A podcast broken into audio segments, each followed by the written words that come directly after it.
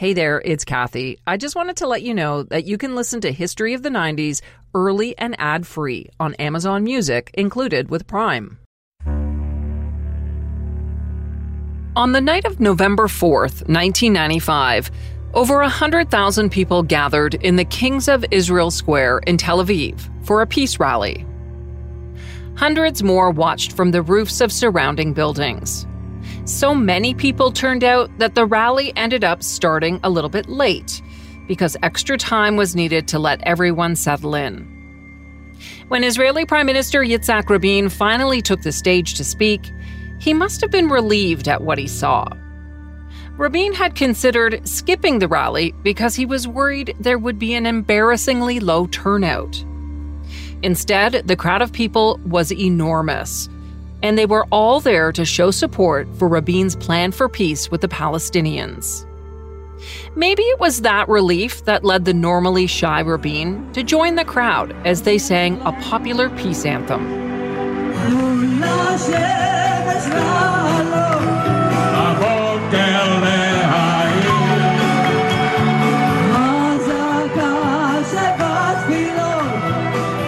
Rabin fumbled with the lyrics, so he pulled a song sheet from his pocket to follow along. The crowd roared with appreciation.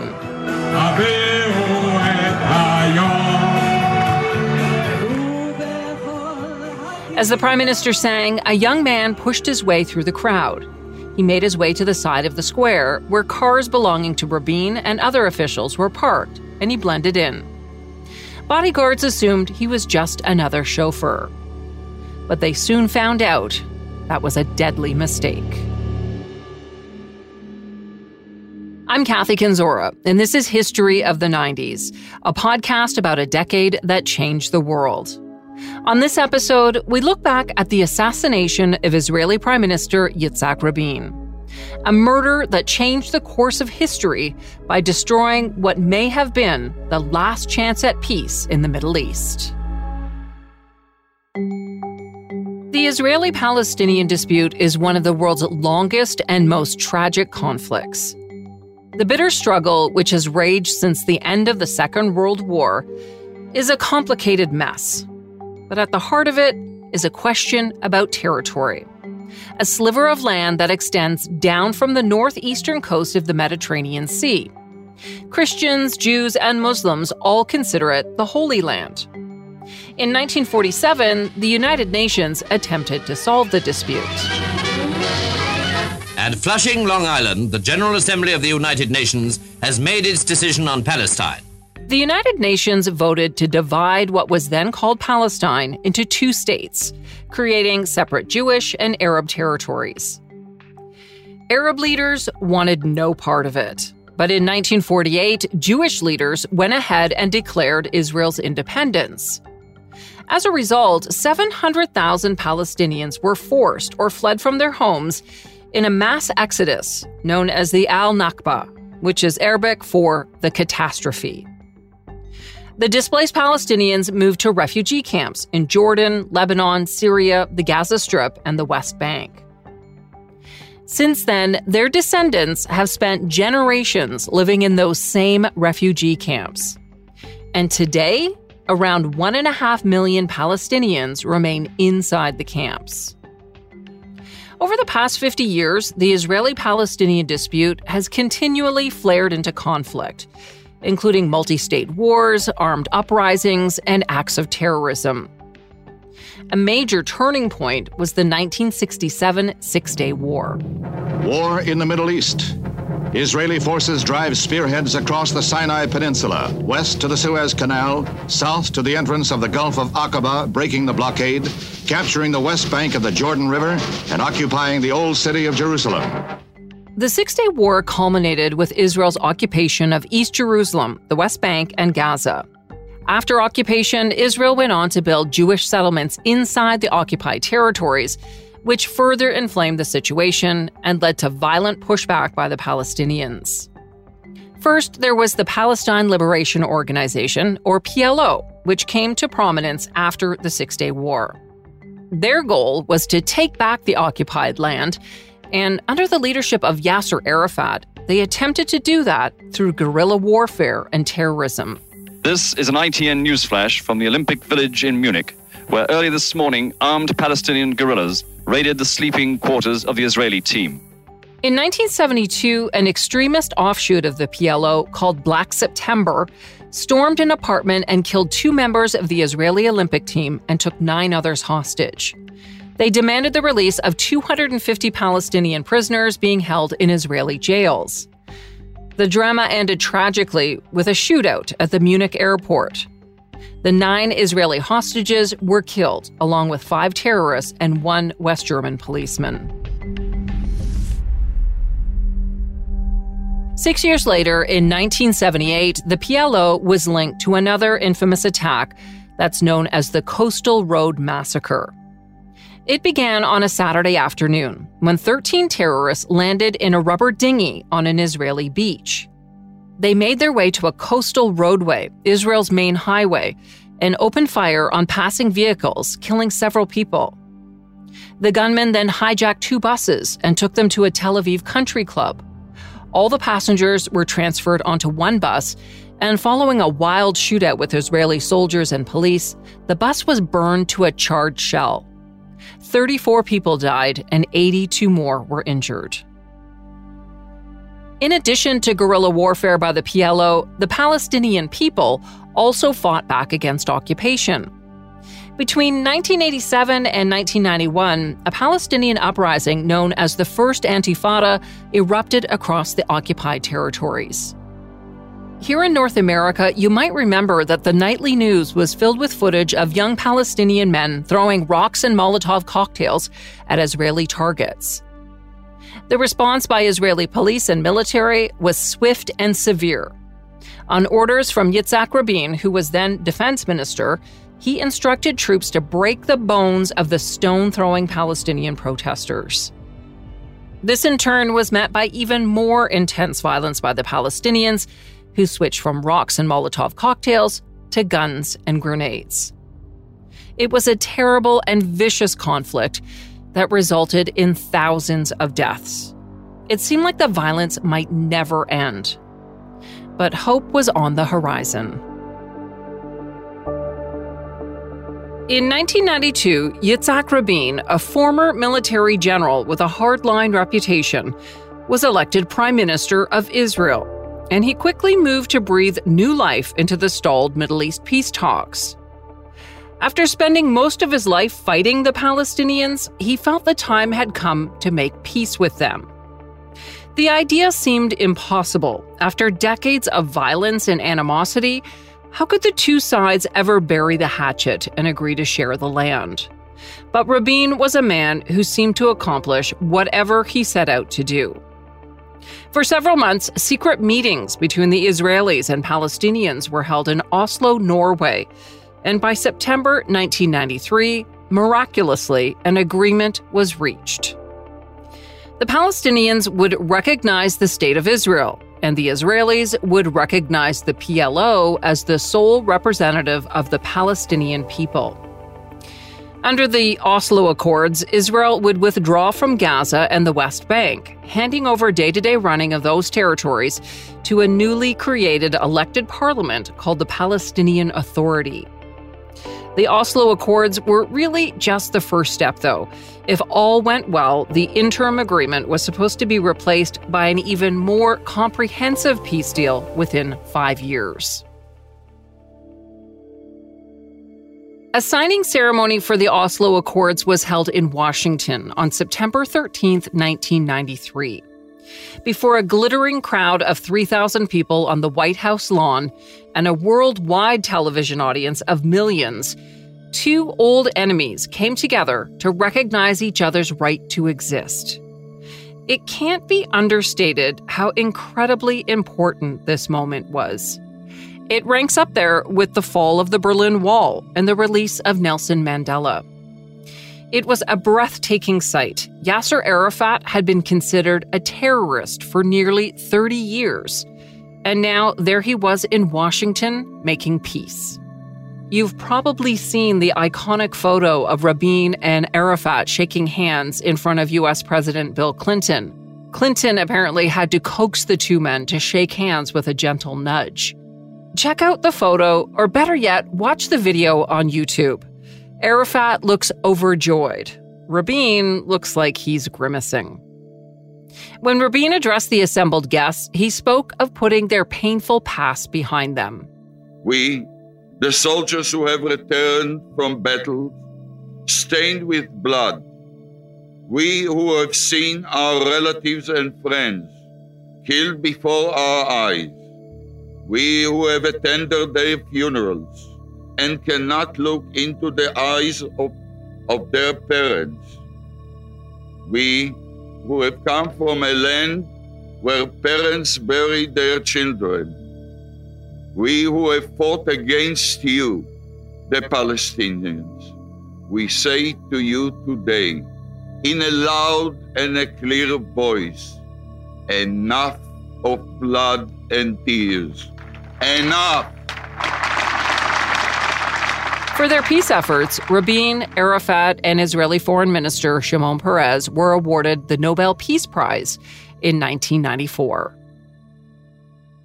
But the peace agreement wasn't welcome news for everyone. In particular, it upset Arab hardliners who didn't want to recognize Israel's right to exist under any circumstances. And it set off an unprecedented wave of terrorist attacks by Palestinian groups like Hamas. A majority of Israelis supported the deal, but to the surprise of some, it upset militant Jewish settlers and other right wing extremists. They were vehemently against turning over the occupied settlements. In the weeks leading up to the peace rally in November 1995, Israeli extremists had ramped up their rhetoric at protests, promising to stop Israel from handing over the West Bank to the Palestinians. They called Rabin a Nazi, a traitor, and a murderer who needed to be stopped. The situation was further inflamed when three extremist rabbis from the West Bank issued a written opinion suggesting that it would be acceptable to kill Rabin on the grounds that he had betrayed the Jewish people.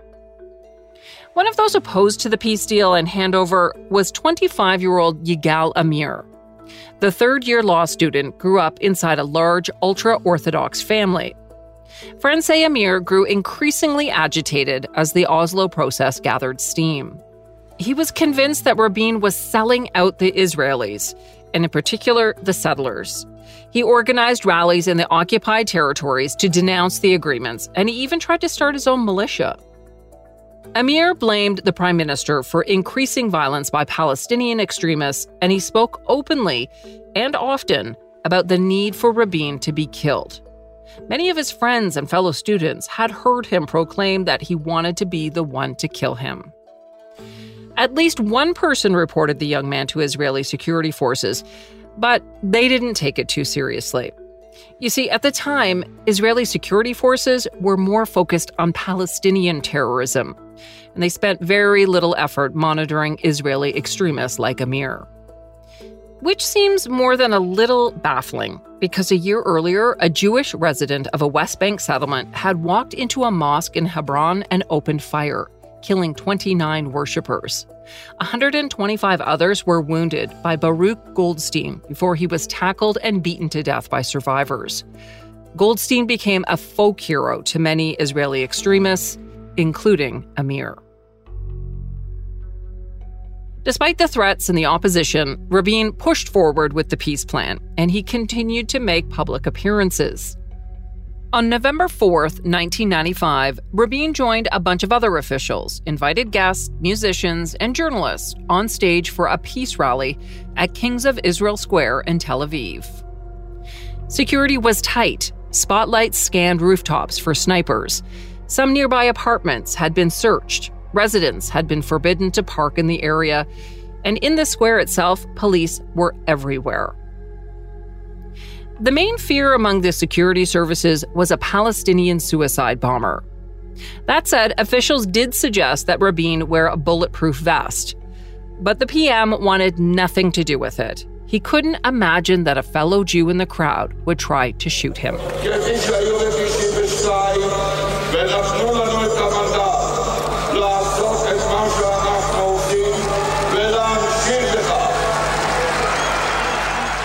When Rabin took the stage, he told the cheering rally that Israelis were ready for peace, urging them to overcome their fears, let go of the past, and finally forge an accord with their neighbors.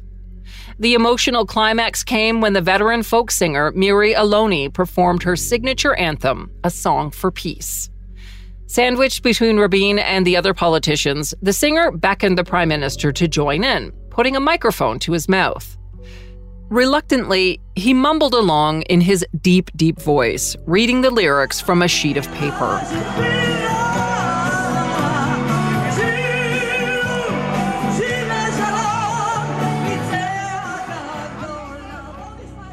When the song ended, Rabin folded up the sheet of music and put it in his breast pocket.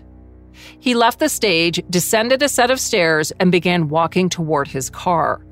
Standing in the crowd near the car was Yigal Amir. Earlier that night, Amir had gone to a synagogue near his home in suburban Tel Aviv. He prayed that he would be able to kill the prime minister without injuring anyone else and that he would be able to avoid being killed himself. Amir then loaded his gun, a 9mm Beretta with 10 hollow point bullets, which can penetrate a bulletproof vest. He cocked the pistol and tucked it into the right side of his pants. Amir then boarded a bus and headed to the downtown peace rally. He removed his kippah, the skull cap worn by Orthodox Jews, to avoid attracting attention to himself. Amir worked his way through the crowd to the side of the square where the official cars were parked. He mingled with the government chauffeurs who were standing around idly smoking cigarettes as they waited for their passengers. Amir blended in with the group, positioning himself near Rabin's car. Bodyguards and drivers just assumed he was another driver. As Rabin made his way to his car, a grainy video captured what happened next. Drivers began moving to their vehicles, but Amir hung back, pulling the gun from his waistband and stepping from the crowd to fire three shots. As he fired and people reacted to the pop, pop, pop of the gun, Amir shouted, It's nothing, it's nothing. They aren't real bullets, they're fake. And this added to the confusion. But Rabin fell to the ground. He'd been hit by two hollow point bullets. One pierced his back below the clavicle, smashed through his rib cage, and entered his right lung. The other entered his lower back, ruptured his spleen, and then traveled up and to his left lung. That bullet tore a hole in the printed copy of the peace anthem tucked in Rabin's breast pocket. The third bullet hit a bodyguard who grabbed the prime minister and threw him into the backseat of the car, laying him across the seat. The driver didn't immediately realize that Rabin was wounded. He asked Rabin if he was injured, and he responded yes, whispering that his back was in pain, then saying, It's not too bad, before passing out. The hospital was less than a kilometer away, but the route was blocked by thousands of supporters who were just leaving the rally. The driver was forced to take a different route that was almost three times longer. And on the way, the Cadillac was stopped at a police roadblock where he spent precious moments talking his way through. But eventually, a police escort took them the rest of the way to the hospital. At the hospital, no one had been alerted to expect the shooting victim, and everyone was caught off guard. The driver, the wounded bodyguard, and the police officer who provided the escort burst into the trauma ward carrying Rabin and shouting, The Prime Minister's been wounded, take care of him. Doctors rushed to Rabin, but he was already unconscious and without a pulse. Doctors later said his wounds were so severe, he only had a slim chance of survival from the moment he was hit. Rabin was pronounced dead at 11:02 p.m. He was 73 years old.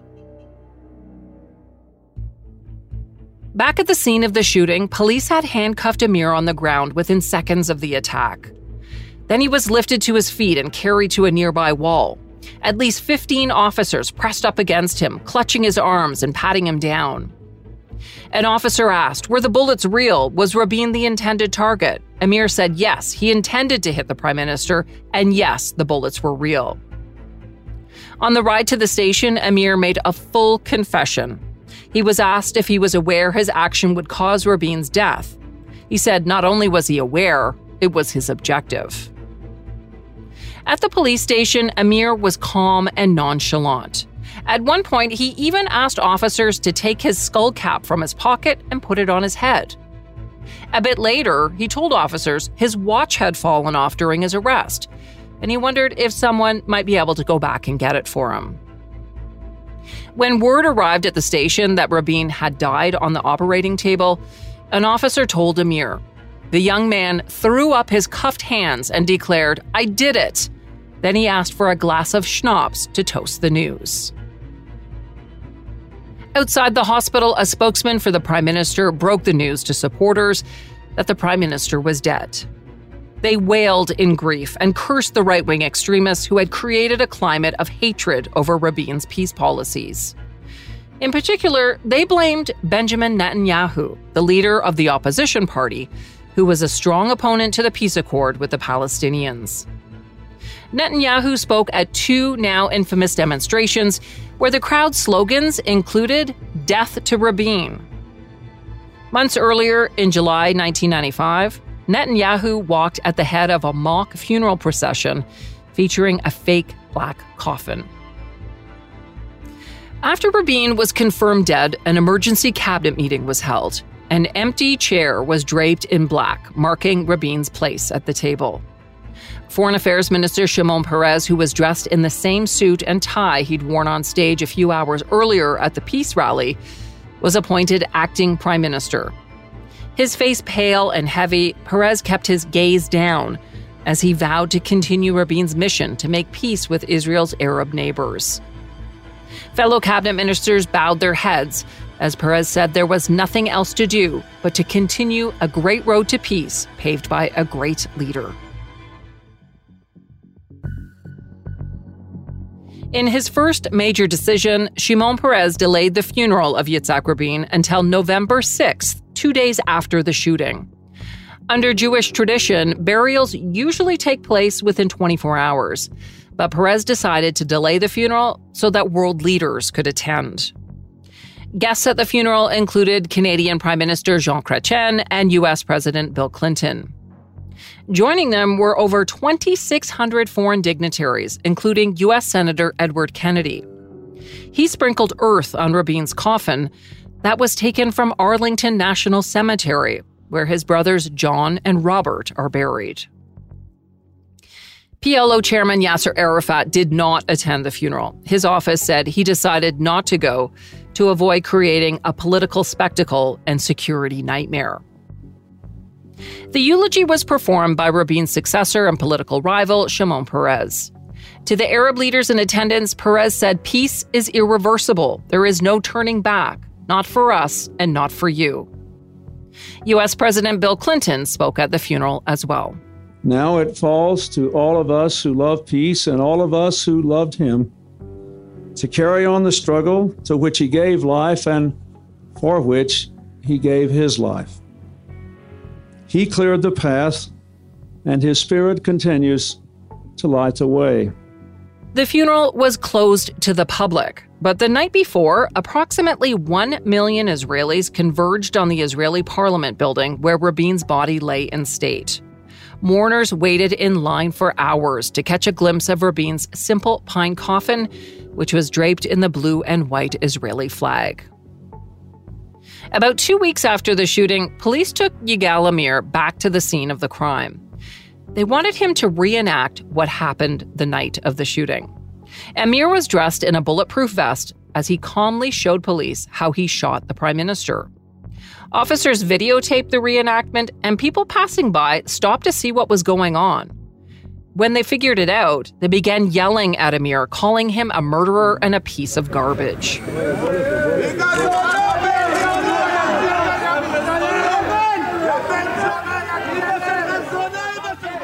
At one point, Amir drew a fake gun from his waistband and pretended to fire three shots. He then calmly put the gun back in his pants. The crowd went crazy, yelling and cursing at the man who had killed their prime minister. Six weeks after the shooting, an amateur video of the actual shooting was released by the media. The dark, grainy video was purchased for $500,000 by Israel's Channel 2 TV station and the country's largest selling newspaper. When it was broadcast on TV, the world was shocked to see just how close Amir had gotten to Rabin. It showed Amir standing around near the official cars. At one point, Shimon Peres walked past him. Then Rabin came down the stairs and walked within five feet of Amir. That's when Amir pulled out his gun and fired three shots. Watching the video, it seems like after the first shot, Rabin looks over his shoulder as if he heard someone calling his name. But then he quickly collapses out of sight of the camera. When Amir's trial began in January 1996, he backtracked on his earlier confession to police. He now said he didn't mean to kill Rabin, he only wanted to paralyze him to stop the peace process. And he said he had nothing personally against Rabin. A few days into the trial, Amir took over his own defense after one of his lawyers quit and the other was scolded by the judge for coming to court unprepared. Remember, Amir was a third year law student at the time of the shooting and he was able to match wits with expert witnesses and cross examined his police interrogators. But still, the trial was chaotic. It continued until March 1996. Many key witnesses were disqualified, while others failed to show up, and the judge was constantly shouting at the defense for making false claims. During closing arguments, defense lawyers sought a verdict of manslaughter. They said the fact that Amir shot Rabin in the back and not the head demonstrated that he didn't intend to kill the prime minister. But the prosecution asked for a verdict of premeditated murder with life imprisonment. The court agreed with the prosecution, and they found Amir guilty of premeditated murder, saying he meticulously planned the killing and calmly pulled the trigger. While the verdict was read, Amir briefly put a hand on his forehead but showed no other emotion. He was sentenced to life in prison. Amir's 27 year old brother and a friend were also found guilty of conspiracy to commit murder after they admitted to helping make the hollow point bullets used to kill Rabin. The brother served 16 and a half years in jail, the friend served seven years. Following the assassination of Rabin, the peace process never really recovered. Shimon Peres, who vowed to move forward with peace plans, waited three months to call an election. But Peres was not as popular as Rabin. He was considered too far to the left for many Israelis, and he had a reputation as an unwavering peace dove and a dreamer, unlike Rabin's tough war hero image. After so many years of unrest, Israelis wanted security. So they voted for hardliner Benjamin Netanyahu, leader of the right wing Likud party, who vowed to make Israel safe again. Netanyahu, the man who marched in a mock funeral procession for Rabin, remains Prime Minister of Israel to this day. In the years since Rabin's death, the situation in Israel has once again become a complicated and complex mess. Instead of moving toward peace, the region appears to be moving further and further away from it. Rabin was killed by a man determined to halt the Middle East peace process, and that's exactly what he did. According to the United States Institute of Peace, the gaps between the Israeli and the Palestinian positions are now wider than at any point since 1967. And they're approaching the point of being unbridgeable. Those two bullets and the actions of Yigal Amir in November 1995 altered the destiny of two nations.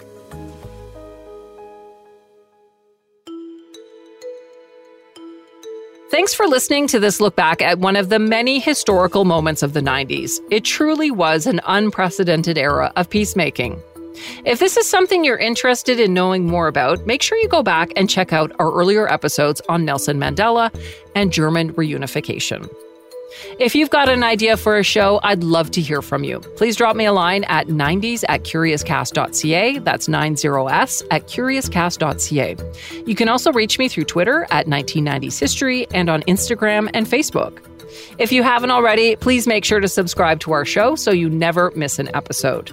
We're available for free at Apple Podcasts, Spotify, Google Podcasts, and everywhere else you stream your audio. And you can also listen at curiouscast.ca. This show is hosted and written by me, Kathy Kenzora. Dila Velasquez is our producer. Sound design and final production is by Rob Johnston. See you next time for more history of the 90s.